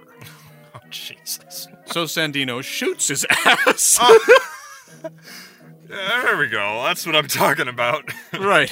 So Sandino fails to kill this man, uh, and knowing that he's probably in a lot of danger, especially considering that the conservatives are in power at this time. Right. He flees to Mexico and gets a job with an oil company hmm. for about four years. Mm-hmm. And while he's there, the Mexican Revolution is wrapping up, and a new order is being formed in Mexico, one hmm. that Sandino kind of likes. And we're not going to super get into it, but I'll give you the things that Sandino liked about it, all right? Yeah. For one, they had a good constitution, a new one, with lots of liberal policies written into it, uh, uh-huh. something that he's all for. Because, right. okay, just just just remember this, okay? People, or young people, typically are not happy with old people, all right? Yeah. So if the old people are conservative, the young people are probably going to be more liberal. And if the old people are liberal, the young people are probably going to be more conservative. This is mm-hmm. like a cycle that occurs generationally. I mean, it's it's really just a fact, okay? So Sandino's all for liberal policies because guess what? He's grown up in a conservative regime. Sure. All right, so he's seeing this Mexican Revolution wrapping up, con- Constitution and liberal policies like, yeah, That's what I want. Mm-hmm. But again, it's no wonder that he really likes this stuff. He's come from an extremely polarized country that has failed to maintain its own national interests in the face of U S interventionism, mm-hmm. uh, falling prey to some damn cowardly conservative puppets, right? Yeah. In his lifetime, conservatives and their ilk being in power are to blame for the state of his nation. Yeah. And naturally, as Sandino meets up with individuals who are involved at the Mexican Revolution, he becomes a little more interested in things like anti-imperialism, anarchy, Good. communism, Good. and another idea, and a la- one or more ideology called, and I'm going to try, but indigenismo, in- indigenismo, uh, whatever. Hmm. It's it's essentially the glorification of indigenous peoples in Latin America. Interesting. Okay, yes. that's hmm. Yes, I, I'm. I'm, I'm excited to hear about. To make a, I'm not asking you to make a comment, but this no, I just—it's not up. a philosophy I've I've heard of much. so no, I, I'd never heard of it either until yeah. this. Um, I mean, I've heard people say things that sound like it, but I've never mm-hmm. heard the word. Um. Anyway, so meanwhile, uh, back home in Nicaragua, the U S is. Uh, I think it would just be indigenism. That would be the closest thing in English. Sure. Yeah. Sorry. Um, but anyway, back home in Nicaragua, the U S is still pulling some shit. Nice. uh, so briefly after Diaz's re- Adolfo Diaz's reinstatement as president, Sandino arrived on the scene mm-hmm. and witnessed the opening acts of what was called the Constitutionalist War. Oh, God. Which was about constitutions. yeah, we got that. Yeah, okay. So the liberals took uh, Puerto Cabezas, uh, mm-hmm. led by... General José María Moncada Tapia. Mm-hmm. General José María Moncada Tapia. Uh, I'm going to say them wow. both now. Uh, he was there on behalf of the exiled liberal vice president by the name of Juan Bautista Sacasa. Uh-huh. Okay, so this is this is uh this. So the general... liberals are fighting back. Yeah, so, so the liberals mm-hmm. are fighting back, and they've taken a main port. All right. Ooh. Um, and with this port in the hands of the liberals, uh, Sacasa, the exiled vice president, has a safe and secure way to go back home to Nicaragua and declare himself the actual president of Nicaragua. Aha. Uh-huh. So now you have two presidents. Good. Um, and one president is recognized as official by the United States, mm. and the other is recognized as official by Mexico. Oh, no. Jeez. Yeah. So... Uh-huh. Yeah. Alamo time, boys. yeah, I mean, okay. So, look, just imagine this little problem here. Okay, mm-hmm. you've got you've got a conservative backed by the U S claiming to be president. Yeah, you've got a liberal backed by Mexico claiming to be president. Mm-hmm. Which one do you support? As a Nicaraguan, which one do you support? I'll I'll choose Plan C. None of the above. well, okay. So you support one. Yeah. How do you not get radicalized? Right. Oh. Pick one. You. How do you not get radicalized? Mm-hmm. Um, and that's the thing I want that I it, it found interesting about Sandino. Okay, is because he did find his option C. Oh, all right. Yeah. So he's working. Sandino, in the meantime, while all this shit's going down, is working at a gold mine owned by a United States company. Of course. Lecturing his fellow miners on the evils of social inequality and the failures of the current political system. Hmm. A lot of these miners were like, oh, okay, you're right. Uh, let's do this shit. Because, yeah. Go ahead. Now, how dare they? What do you mean? All right. They, if you're a miner and you're working in ash... in the middle of the earth. That's how mines work. And you're digging up all this gold and then America takes it. I just be okay with your lot in life. Like it's not that bad. Take a breather, okay? Jeez. Well, it's... just look at just look at it uh, from mm-hmm. from their point of view, Sandino's point of view. It's like this is fucking stupid. We're mining gold for a country that's occupying us yeah. while our leaders battle amongst themselves over who's more, you know, progressive or who's more conservative or whatever. Yeah. Um, it's like, I mean, of course you're going to drop your pickaxe and go, let's go. Yeah. Because you're already working hard. You're already suffering. It's like, well, pff, so what if I die? Right. So yeah. he got he got together a whole bunch of gold miners and other kinds of laborers, mostly gold miners though. Sure. And turned them into a ragtag army. Nice. Uh, got them armed and led an attack against a conservative garrison at El Jicaro. El okay. Taro. Yeah. Mm-hmm. Which failed miserably because he's not a trained soldier, and neither are his men. And they, you know, it's not like they have state of the art weaponry. Yep. Um, but the point is, they did it, and I mean, the, they get an the re- A plus for trying. Uh, exactly, A for effort. Absolutely. Yeah. We've got a but bunch of problem- dead miners, but. Mm. Yeah, it's life. So the that's problem... Hollywood business. Jesus, the problem with Sandino's boys, all right, mm-hmm. is not is not only that they had like no training or anything. Like I said, they had shitty weapons that had been imported from Honduras and needed oh. to be replaced. Oh dear. Um, but even though this attack failed, now Sandino had a little clout because he'd proven he wasn't just a Twitter warrior. Sure. Right? He was a real warrior uh, who had seen real fighting at this mm-hmm. point. So he goes to Commander Commander General José María Moncada and says, give us some better guns so we can actually fight these guys. Sure, yeah. And what does Commander General José María Moncada say? Fly home, buddy. I work alone. Oh, God. And... So, yeah, and we've seen that before, too, like this military, no, I want the glory. Yeah. Uh, instead of working together for a common goal.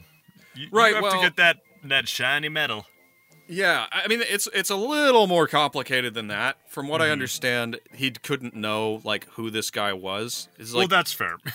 um, and he could, you know, the uh, the invasion failed, so he might be thinking he's not a very good soldier, or this might be a false flag, you know, he well, faked it, you know. And his and this general's armaments are probably, he well, he probably doesn't, he might not even have the guns to give to this person he doesn't know, and he knows that he militarily failed. So yeah, I understand that now that I right. think about it. But there's a lot, there's a lot of different reasons for it. Right. Um, but anyways, it doesn't matter because Sandino is a, is a bit let down. Mm. Um, he walks home kicking a tin can down the street, feeling mm. very sad. When he realizes that the tin can he's kicking isn't a can at all. All right. Why no? It's an expensive gun dropped by a fleeing conservative soldier. What? And what's this? There's guns everywhere. So he's in Alabama now. Yeah. And he made it all the way to Texas. Yeah, yeah. mm. So it's just like manna. God is dropping guns down. Yeah, that's the most conservative thing I've ever said. He was following armies. Um, uh-huh. You know, he wasn't really fighting them, but when they lost battles, he would just go in and gather up the, the supplies. Nice. And he su- secures these weapons, and he turns them over to the liberal command structure, who all agree that Sandino is now worthy of their support. Right. So he's proven himself. And the commanders grant him a commission and send him northward to recruit more soldiers and attack government buildings. Okay. And later on, he joined Moncada at the Siege of Managua, which was very nearly successful, mm. but ended in a ceasefire because none other than the United States of America threatened military intervention. Well, yeah, but it would have been okay. But it's like, they're already intervening. like, yeah. Um, uh. But I think it probably meant set, send, like, actual support, uh, soldiers and that sort of thing. Just, yeah. Not just leave them on the beach or whatever.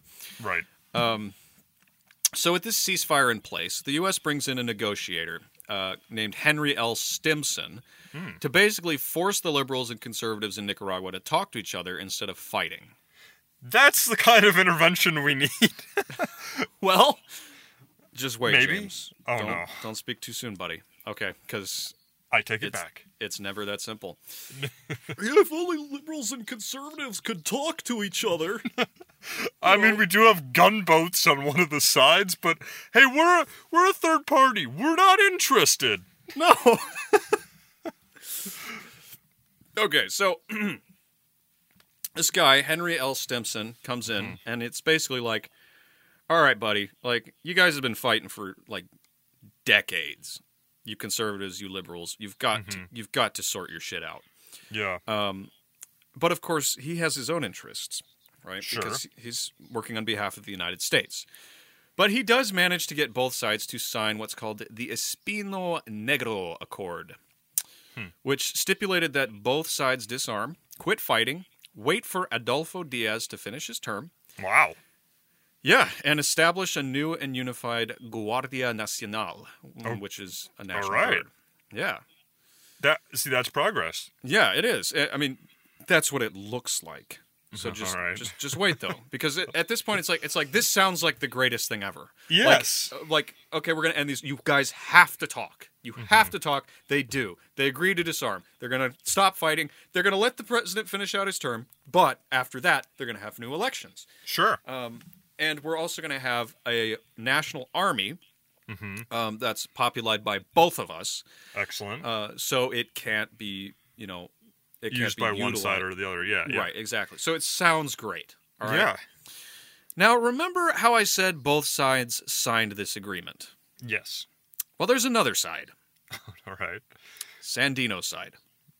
Ah. Mm-hmm. Because the problem was the U S still intended to occupy Nicaragua until all of this deal was taken. taken Excellent. Care of, right? Yeah. Um, and, and the way, you know, Sandino's looking around and he's seeing all of his revolutionaries giving up their weapons. Ah. And he says, huh. this is not good. So he's seeing the bigger picture. I... Right, right. He's Excellent. Saying, he's saying, okay, it sounds good now, but what do you do now that they have your guns? Mm-hmm. What do you do? So Sandino, uh, and he also doesn't want to, he doesn't like that this shit is being done by the U S. He wants he wants Nicaragua to be making the decisions, right? Well, he didn't like the U S to begin with, and now no. he's going to he's gonna hate the U S even more because they've taken more power over the Nicaraguan system. That's right. Yeah, this is. Oh, I'm on his side. Yeah, Sandino is a nationalist. Sure. Um, and he's a liberal, mm-hmm. and he believed that Nicaragua must be its own free state. And mm-hmm. he wasn't about to let the United States dictate what happened in Nicaragua, let alone a puppet president. Uh, it might become a puppet state. Hmm. And Sandino saw this writing on the wall, and he didn't want any part of it. He was like, "This wow. isn't going to happen. Nope." Yeah. Oh. So while in the mountains, Sandino meets a nice girl and gets married. Oh, that's nice. Um, but there's not much on that because he's really too busy to start a family. He's got um, stuff to do. He's got shit to do. So he decides to take fifty men uh, to the San Albino mines in mm. Nueva Segovia. Mm-hmm. Why? To... I'm going to let you guess. um, to, so he's going to the mines. He's got some yeah. guys. Mm-hmm. They Well, they're all experienced miners. I...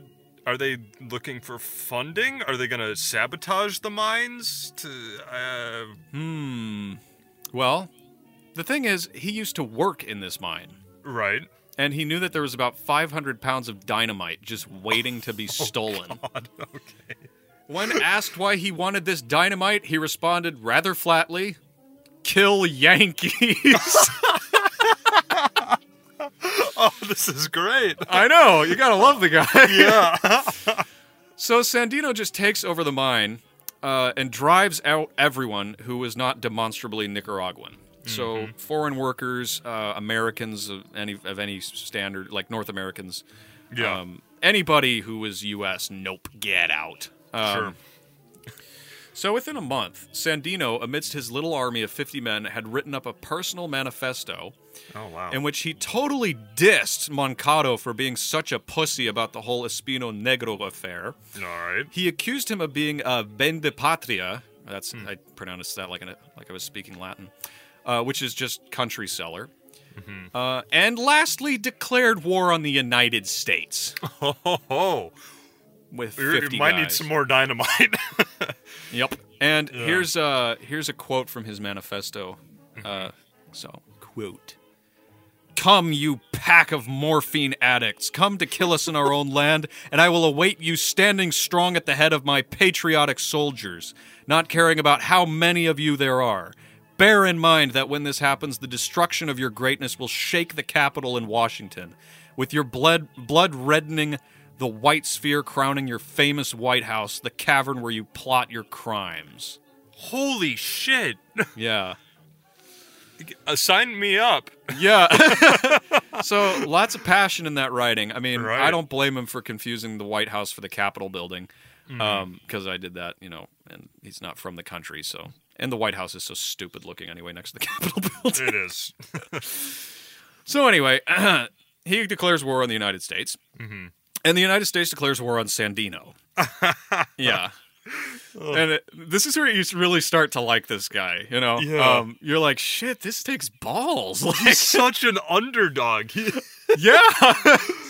Wow. So the U S sends a squad of Marines, uh, and, and, get this, the newly forming Nicaraguan Guardia Nacional. Oh, Nacional. God. Nacional.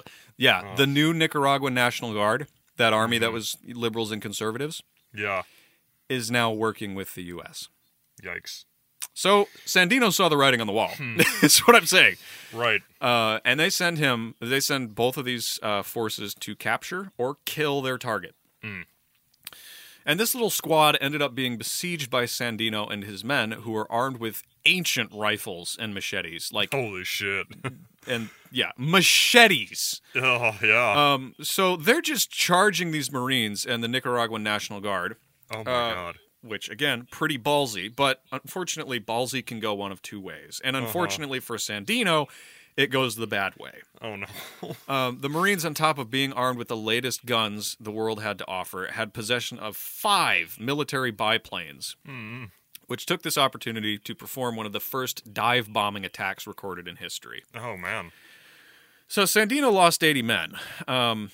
And the Marines lost one, and the National Guard three. So it's just a, a slaughter. I mean, it's a small battle, but yikes. Yeah, it's the, it's not good. The thing um, is, though, is uh, this is a really this is really bad press for the Americans mm. in Nic- Nicaragua. I can see this.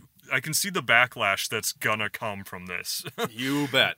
Yeah. You you bet. What a bad decision to declare war on him. That's giving his cause so much legitimacy. Uh, it's such a stupid decision. And I, I don't...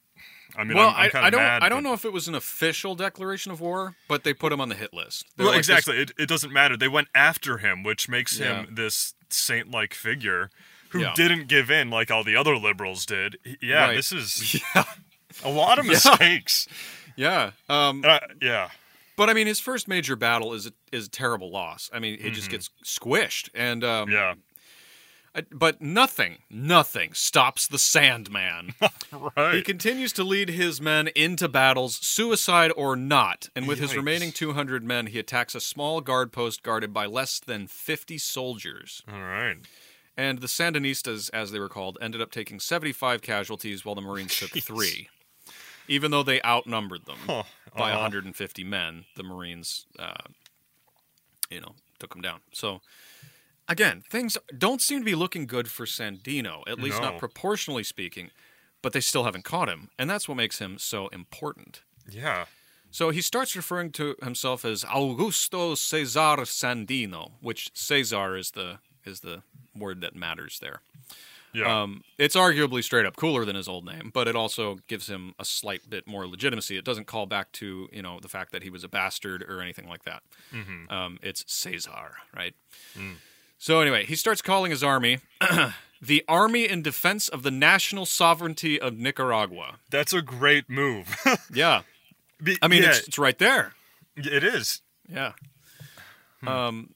So the sovereignty that, is that's the key, because mm-hmm. I, I, the the citizens at this point, you can see that both the conservative and the liberal governments, they're they're complete puppets. They've given yeah. in to the Americans. They're so the, easily manipulated. Yeah, yeah. And Sandino so, is saying, no, hmm. we need to be our own nation. This is this is incredible, and I I know. I'm an American. I, I do love America, but I am fully on board with Sandino right now. yeah, yeah. I mean the. Um, It's it's it's easy to be sympathetic to this. Absolutely. Um, he's he well, cares about his country, and he cares about his people, and he's he sees the left and the right, the conservatives and the liberals, constantly pitting against each other, accomplishing nothing, mm-hmm. promising everything, yep. and delivering nothing, yep. and then uh, then lining their pockets with money from other countries, selling the resources and people of exactly. their country to work basically slave labor. Uh. I mean, yeah. he sees this and he's like, this is unacceptable. Um, I want my country back. I want my country back. Yeah. So he's a patriot. Um, and, you know, and that's dangerous. Sure. You know, he's making all these ballsy moves, and the U S Marines are like, this, you know, we can't let this happen. Oh, so they're flying biplanes around trying to find out where his base of operations is. Mm-hmm. And they actually do find it. It's known as El Chipote. Uh, and they, they find it, and they head in to capture him. But on reaching the base, they discover that all the guards are actually straw dummies carrying fake weapons and wearing old clothes. Oh, that's sick. Yeah. So he got away that time. Um, mm-hmm. But less than two months later, the Marines and the Nicaraguan National Guard found his base again. Yikes. This time, Sandino and his boys were waiting for them. Uh, oh. But it didn't take long for Sandino's outgunned men to flee the battle. Oh. Uh, they lost twenty men and killed one. Yikes. Now, Sandino was becoming known for exaggerating his victories and minimizing his defeats. Mm-hmm. Um, in this battle, uh, where he lost twenty men and only killed one, uh, Sandino claimed that his army had killed about one hundred Americans, uh, mm. even though there were sixty-six Marines involved in the battle. Well, yeah. you know, yeah. number, numbers are, they're a touchy subject. Yeah, uh, actually, he only killed one, according to the official story. But remember, mm-hmm. it's the victors who write the history. Yeah, for sure. Yeah, so he might have done better than they're saying he did. I don't know. Yeah. The point is, they they look like they're scared of him, and I don't know if I would be that scared of a guy who is, you know, losing half of his army while I only lost one guy or whatever. Well, and it sounds like he doesn't have really an army. It's more just a bunch of... just a handful of guys. It's a ragtag army. I mean, yeah. that's for sure. But uh, yeah, it's hard to get a number. I think at, at his max he had like three thousand people. Oh, um, okay, so he does side. have a couple. Yeah. So uh, anyway, so here's a here's a here's a quote uh, from from Sandino as well, uh, outlining his his philosophy a little bit more. Mm-hmm. Uh, Nicaragua shall not be the patrimony of imperialists. I will fight for my cause as long as my heart beats. If through destiny I should lose, there are in my arsenal five tons of dynamite, which I will explode with my own hand. Oh my God. The noise of the cataclysm will be heard two hundred fifty miles. All who hear will be witness that Sandino is dead. Let it not be permitted that the hands of traitors or invaders shall profane his remains. Oh, shit. Okay. Damn. So he's he's going out one way or another. Right, right. And he's going to let everyone know that he's gone. Right? Yeah. Like, when it's over, it's over. Huh. So Sandino decided to broaden his crosshairs uh, mm-hmm. and vowed to not only kill all the Marine invaders in Nicaragua, but also any other uh, North Americans... Uh, United States people in the land altogether. Oh, yeah. Okay. Yeah, so so probably not a good move. No. Um, you don't want to be going after... Um, Is he going, like, workers or civilians? You know, I don't want to say one way or the other. Um, sure. Because it was kind of unclear, but I'm assuming it was just anybody who, like, refused to leave. Sure. Um, in the face of all this, anybody who was involved with what was going on in Nicaragua, he was like, any... basically, we need to purge these Americans who are trying to manipulate everything. Yeah.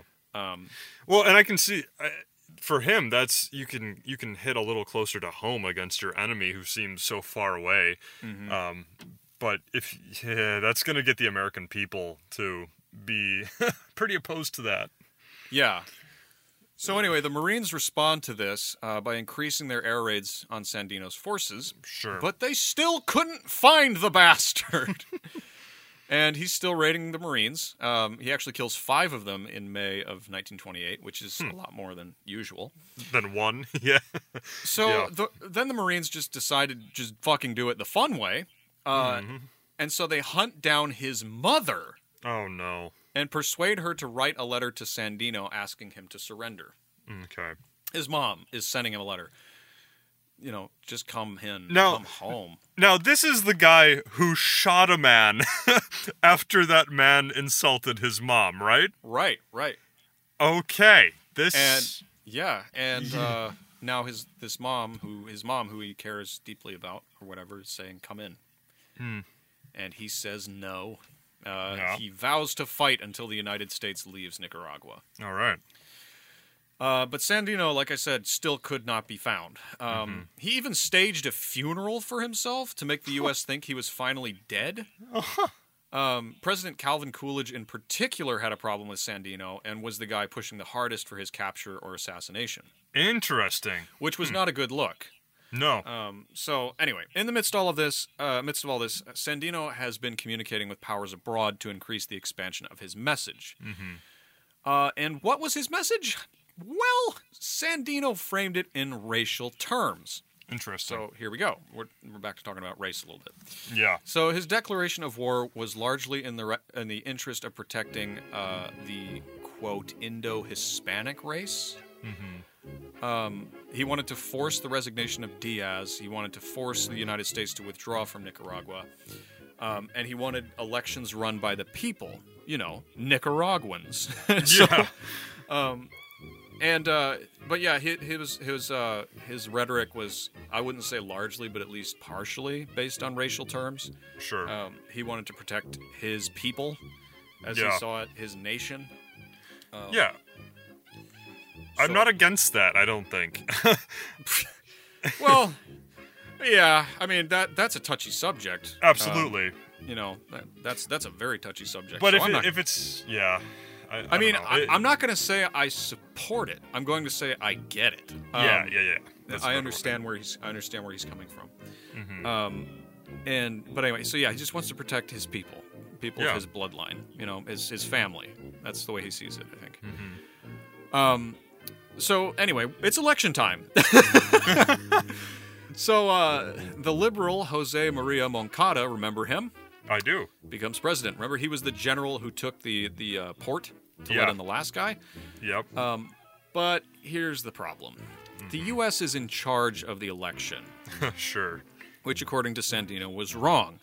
He didn't care if it was a liberal or a conservative. Uh, a president selected by another country was not okay. Absolutely. Yes. In the U S, Sandino's persistence and commitment to his nation began to turn public opinion in his favor uh-huh. uh, because he was like the guy who could not be got. Huh. Yeah. So his existence... Well, you, al- go ahead. Yeah, you described him as a Robin Hood figure, I, I think, earlier, and that's what yep. my mind keeps going back to. Yeah, and what's interesting about him is there, there are statues of him, and he has like a famous silhouette with his oversized hat and his pistol. And oh, nice. Um, It's there's some really cool pictures of his statues silhouetted against the sun. Um, yeah. But anyway, so public opinion's turning in his favor. Uh, his existence alone is enough to make the U S citizens begin to wonder, hey, why the hell are we actually getting involved in another country's affairs? Thank you! Yeah!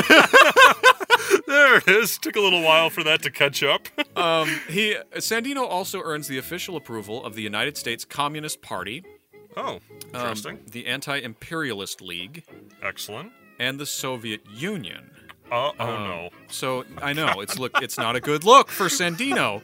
It's like he's being misunderstood a little bit. Um, yeah. You know, but I guess uh, the enemy of my friend is my friend. Whatever. Well, and everyone's looking for a proxy war. Oh yeah, that's true. It's not just yep. the capitalists. It's also the Soviets. Yeah. Um, you know, takes two to tango. Um, a division in the Kuomintang Army in China was named the Sandino Brigade. Oh, interesting. Wow. Yeah, so the guy was very popular. He was becoming a worldwide figure. Yeah. Uh, and at one point, Sandino actually wrote to Al Capone asking him for support. Yeah. But Al Capone refused because I guess he just wasn't about it, and he passed sure. the letter along to another gang leader called Tony Eduardo del Duca, who actually really liked Sandino and sent him all kinds of support, including a car. Oh, wow. um, right. But at a, at a certain point, things were really not going anywhere, it seemed. Mm-hmm. Um, Sandino's flow of arms into Nicaragua was stymied by a resignation by his emissary in Honduras, hmm. uh, and one of his mastermind generals was captured by the Marines. Mm. Uh, the president of Mexico, Emilio Portes Gil, uh, offered to negotiate uh, Sandino's surrender to the United States on the condition that the U S withdraw from Nicaragua. Okay. Hmm. So there, he's just like, come on, man, you're not going to win. Um, if I can get the U S to go home, you know, will you just quit? Yeah. uh, um, uh, yeah, I don't know. Uh, yeah, but the U S isn't going to have that. I oh, mean, well, okay. Mexico comes and says, hey, stop messing with Nicaragua. They're going to go, hm, no, fucker. like, yeah. We're going to do what we want to do. Ours. yeah. Um, it's got America in the name. Yeah. It's ours.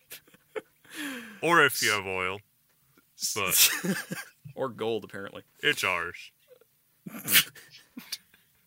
That's ours, too. Mm-hmm.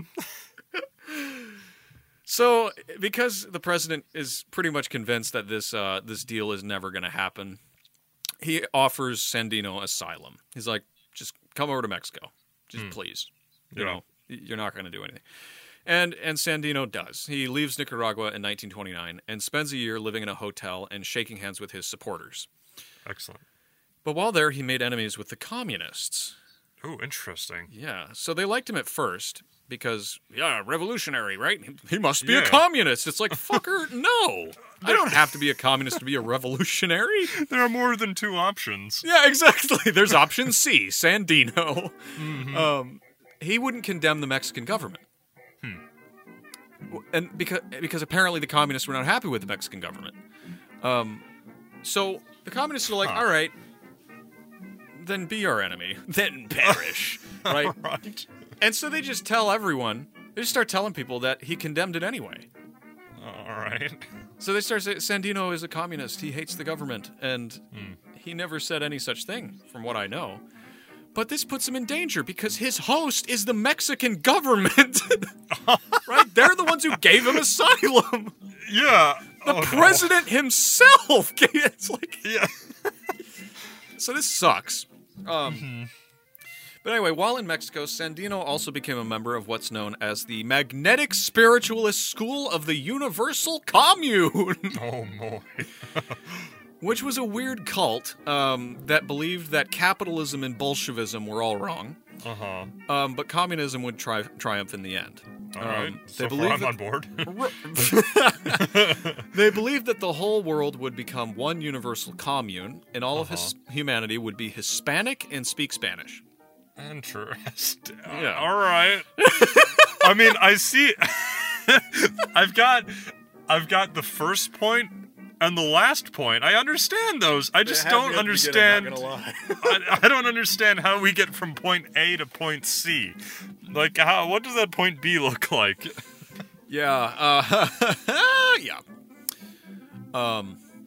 Well, whatever. All right. Yep. So, obsessed with his new religion, Sandino wrote another manifesto in which he claimed that the world was going to end, like, right now. No uh, way. And that, yeah, and that Nicaragua would play a central role in judging the planet for its crimes. What? Where are we going with this? What I happened? I know. Um, he right. also believed that his army was the arm of divine justice. Sure. Right. So, I don't know what to make of this. Uh-huh. But I was... It's confusing a little bit. Yeah. But I, I don't really want to push it because I honestly, I don't know if I understand it fully. Okay. Um, but anyway, so Sandino then left Mexico and returned to Nicaragua, remember, because he'd made enemies, or the communists had made him enemies for him. Yeah. Just, and he gets back in Nicaragua just as the U S announces it will be withdrawing from the country. Oh. Except oh. no. U S soldiers would pull out, but they would still command the Guardia Nacional behind the scenes. Uh-huh. But then God got involved. uh, well, uh, okay. Because it's about ni- time. Yeah, well, maybe. Uh, in nineteen thirty-one, Managua was destroyed by... Did I say nineteen thirty-nine? nineteen thirty-one. Managua okay. was destroyed by an earthquake. Oh, um, shit. two thousand people were killed. No. Oh. Now, I'm no expert, but it does seem like losing a capital city might cause a disruption in infrastructure. Yeah. Um, right. And what's this? It does! So Sandino sees this as an opportunity to start fighting the Americans again, because the withdrawal isn't immediate. It's, it's like, it's a slow withdrawal, you know? We're mm-hmm. slowly getting out. Mm-hmm. Um, and he's like, fuck you. I'm going to kick your ass as long as it's here. Nice, yeah. Um... And so he does. He, he he starts fighting with them again, but they are they do eventually leave, and they're they're finally gone in nineteen thirty-three. Okay. Uh, to which Sandino says, "I salute the American people." Interesting, because they were instrumental in you know moving. They were the public opinion that got them, that got the military out. Yeah. Um. So. Oh, oh, I see what he's saying. Oh, yeah. I I read that as the American government, and I was like, that's a three sixty turn. No, he's saluting the people.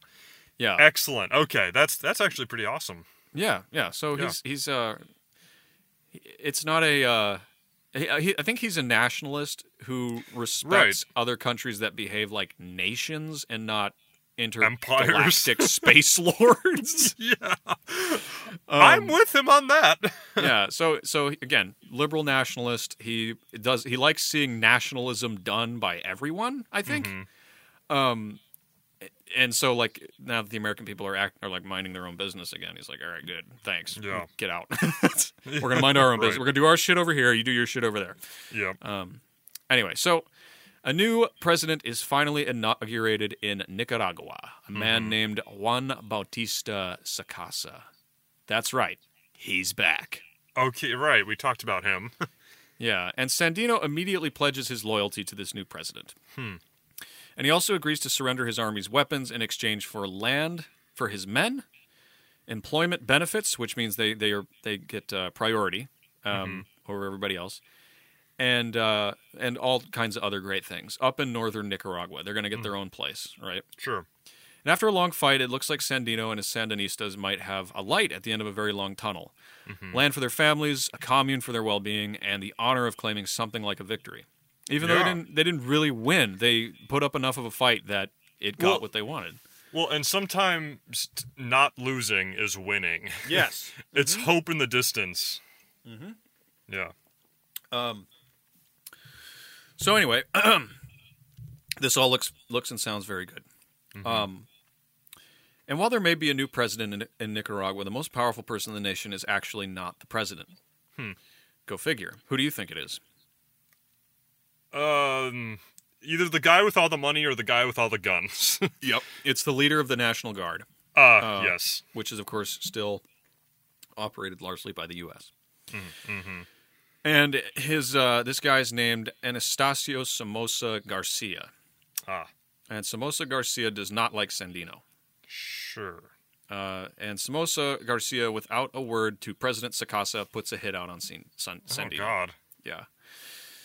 So in nineteen thirty... So, go ahead. Still not a very united government. No, uh, not uh, really. So in uh, nineteen thirty-four, Sandino and his dad, his brother, and three others are headed to a meeting with Sacasa. Oh, no. Mm-hmm. Yeah, yeah. They had the talk, left, and when they left, their car was stopped at the gate of the palace. Uh-huh. Those who had stopped them were of the Guardia Nacional. Oh, no. Sandino, his brother, and his two favorite generals were taken to an airfield and executed. Jesus.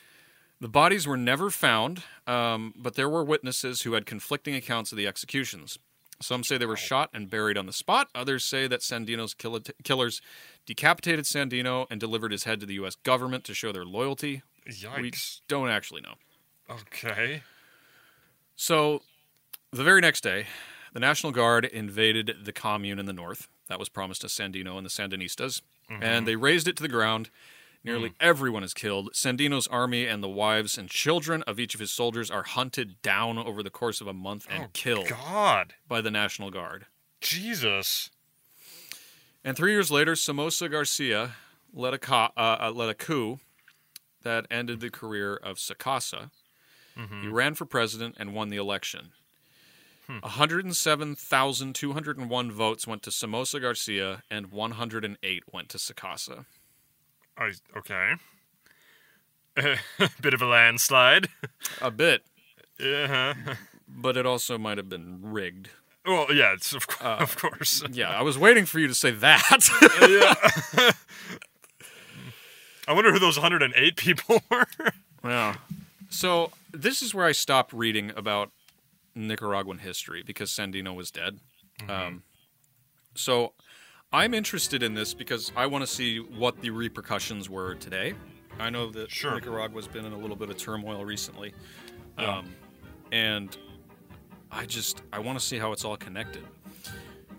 But Sandino is viewed Uh, as something like a hero in much of Latin America, for obvious right. reasons. Yeah. Um, and for a long time under the Somoza regime, drawing him or depicting him in any way was illegal.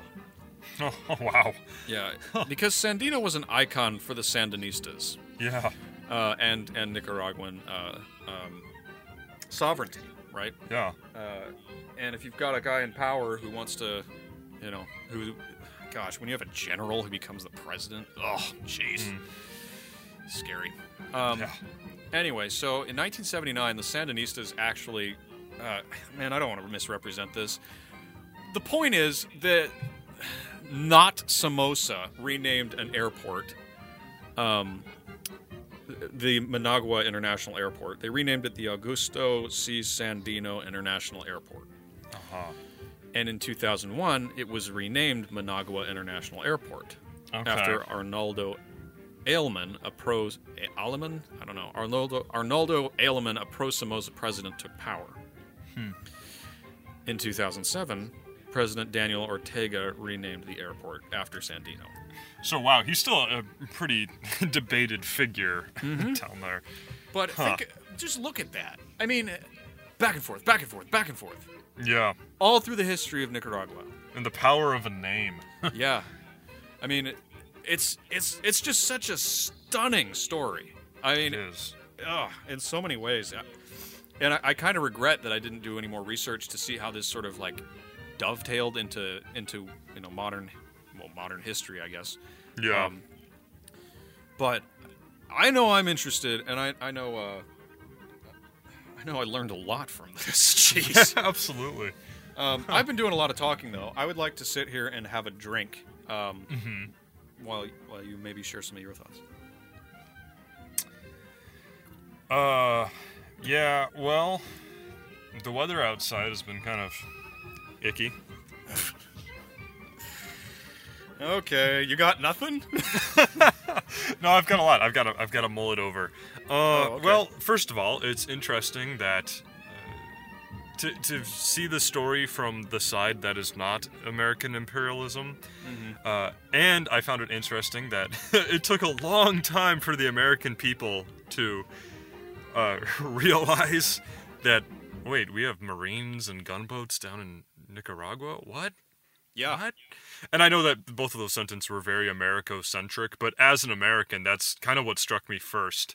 Uh, we don't even know what our own soldiers are doing. And that was in the that was in the twenties. And Calvin Coolidge is, he's often remembered as being, kind of, well, kind of hands-off in a lot of ways. Um, mm. So it's interesting that he was one of the main presidents of America who wanted To, to keep this whole thing going. That that kind of struck out to me. Uh, we'll have to cover Coolidge on a, another another show. And well, go ahead. No, go ahead. I was gonna say it's easy to dip into conspiracy theory territory. Yeah. Um, with this kind of thing, because it's like, yeah, um, this nation mm-hmm. is being played with by higher powers. Sure. Like, that's just clear. It's not even conspiracy theory. Well, we have gunboats there, yeah. Yeah, it, it's it's happening mm-hmm. right now, you know? Um, and uh, the sad reality of it is, if it wasn't the U S, it would have been somebody else. Sure. And yeah, we... uh, that is not an excuse. Don't get me wrong. That is not an excuse. But I'm just saying, Russia did that shit with the countries that were close to it. Well, they they even did it with... Sandino in this story. Yeah, they did. Like, oh, they we did. Like you. Yeah. yeah. Um, so it, it became. I mean, you're play you're playing a game that it's like it's like if you're trying to play a game of chess mm-hmm. on on a chessboard the size of a C D case. Okay. And you're sitting in the middle of a chessboard the size of a frickin' house. Mm-hmm. And inside that, outside that chessboard is an even larger one. And every time America makes a move, it's, it disrupts all the other games going on. Right. And yeah. so Sandino's basically like, can we just take our chessboard off to the side and like play our game over there? yeah. Um. Well, and the the amazing thing about Sandino that also struck out to me is when the when America finally stepped in even more and was like, okay, you guys need to work out, work it out. And you had the the liberals and the conservatives both sell out so much, just oh, yeah. kissing that star-spangled ass and for a nice piece of the pie. And Sandino could have probably very easily joined that group for a, a better life, an easier life, and he didn't because he wanted, he loved his people and his country so much. And that's, uh, that's he ran amazing. As an independent. Yeah. I mean, that's really it. um, and it's so interesting me, to me that the conservative-liberal dichotomy um, is sort of the historical basis for all of this. And he yeah. just kind of said, this game is stupid. Like, yeah. we have to, we have to get out of this matrix, you know? Right. Um, and and he just did. It's like, mm-hmm. uh, but of course, when you're outside the Matrix, you know, nobody little, likes you. Nobody likes you. Um, yeah. But everyone sort of, not everyone, but I would say it's hard not to admire someone like that. Yeah. yeah. Um, politics aside, beliefs aside, you know, I'm not crazy about the whole the whole uh, uh, religion cult thing that he was about, but you know, it's interesting. Yeah. yeah I mean, he was going his own way, so yeah. I think I think that's probably why he's he's an icon. Right. Um, actually, definitely why he's an icon. Yeah, he didn't give in, he, and he, he died for it, yeah. Yeah, I mean, and it's sad that the way he went out was, like, murder. Yeah, seriously, yeah, just just plain murder. Yep. It's like, yep. he went and had a meeting with the president, and then they kill him, and yep. his generals. Even though he was like, he was like, all right, I got what I wanted, I'm going off to my yes. economy. And they're like, no, fuck you. And they no, him. It's not enough for you to be quiet, you have to be completely silenced. We have to I wipe mean, you, wipe you out. There is the potential that he would come back. Um, True. That's the problem because mm-hmm. um, he's if, a figure. It, well, and uh, you know, look what happened with Somoza Garcia. Mm-hmm. Um, he just like immediately became this. I mean, he became the president. Yeah. He had to. He had to because like Sandino and Sacasa were were buddies, right? They were. And Sandino was probably like a really cool thing for Sacasa to be able to say he had, you know, support from. Uh-huh. And so Sandino had to go. The icon had to go. Mm. Um, so, I don't know. I don't yeah. know. Yeah, but every, anything well. I say after this is just going to be bullshitting because I didn't read any further. I just got tired. Okay. Well, so. then, uh, yeah, and you've already you've already spouted out enough bullshit, to be honest. So, maybe we should just head back up to the surface. I think that's a great idea. Here we go.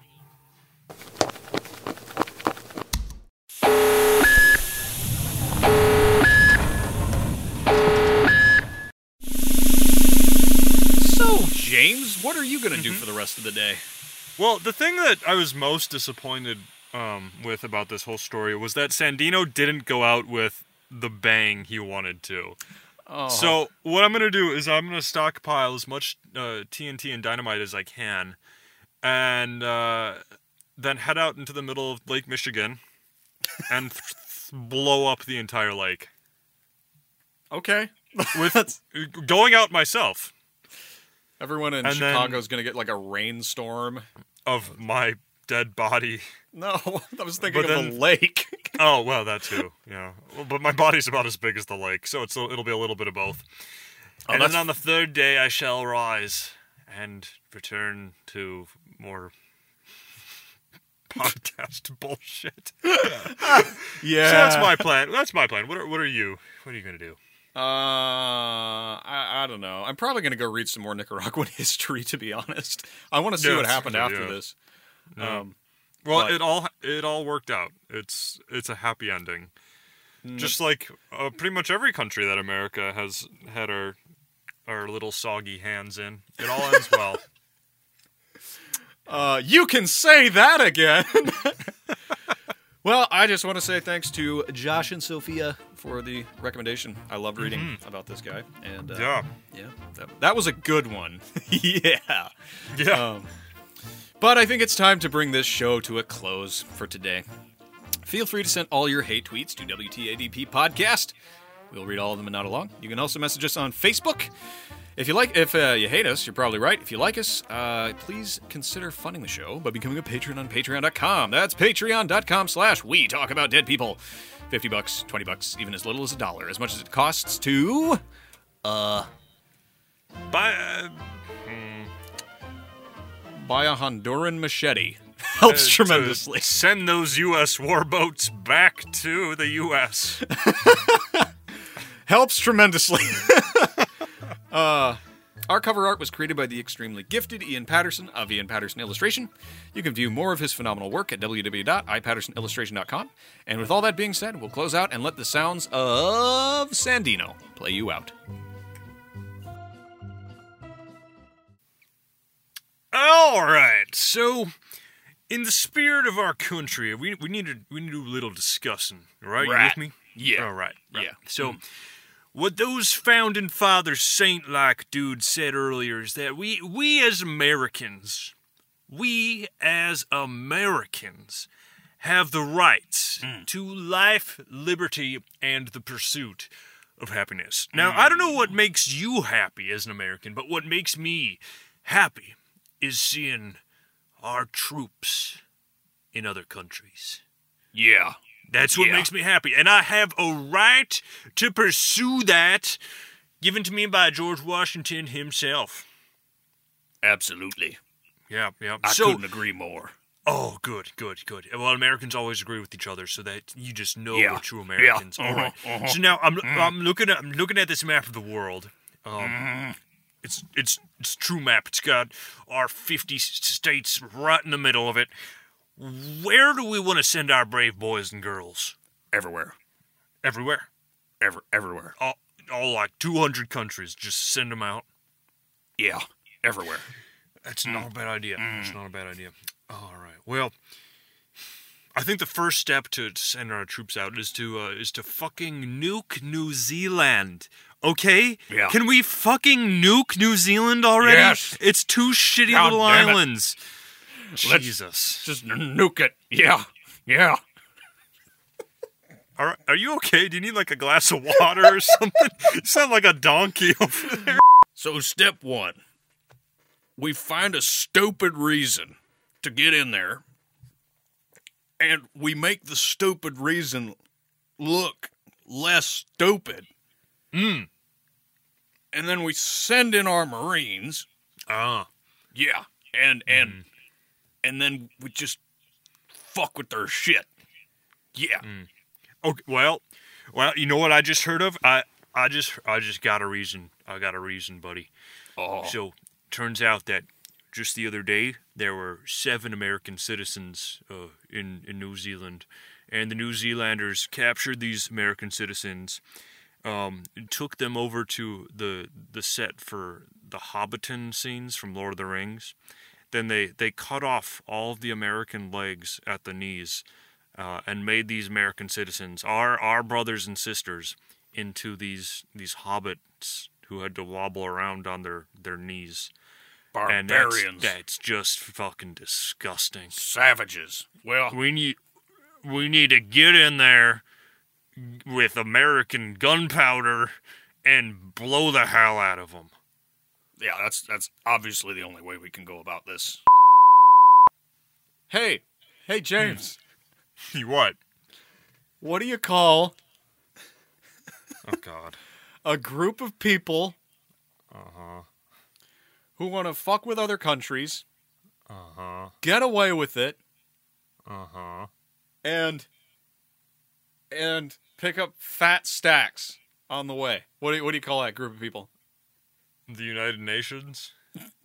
No. What? The C I A. Jesus. That wasn't even a joke. uh.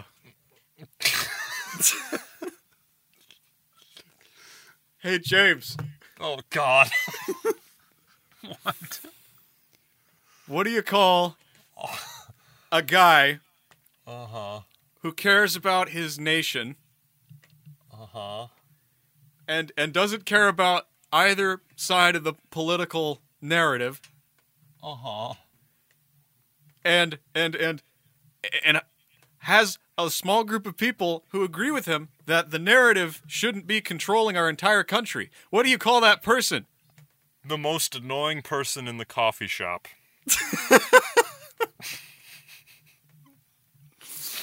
Yep. What?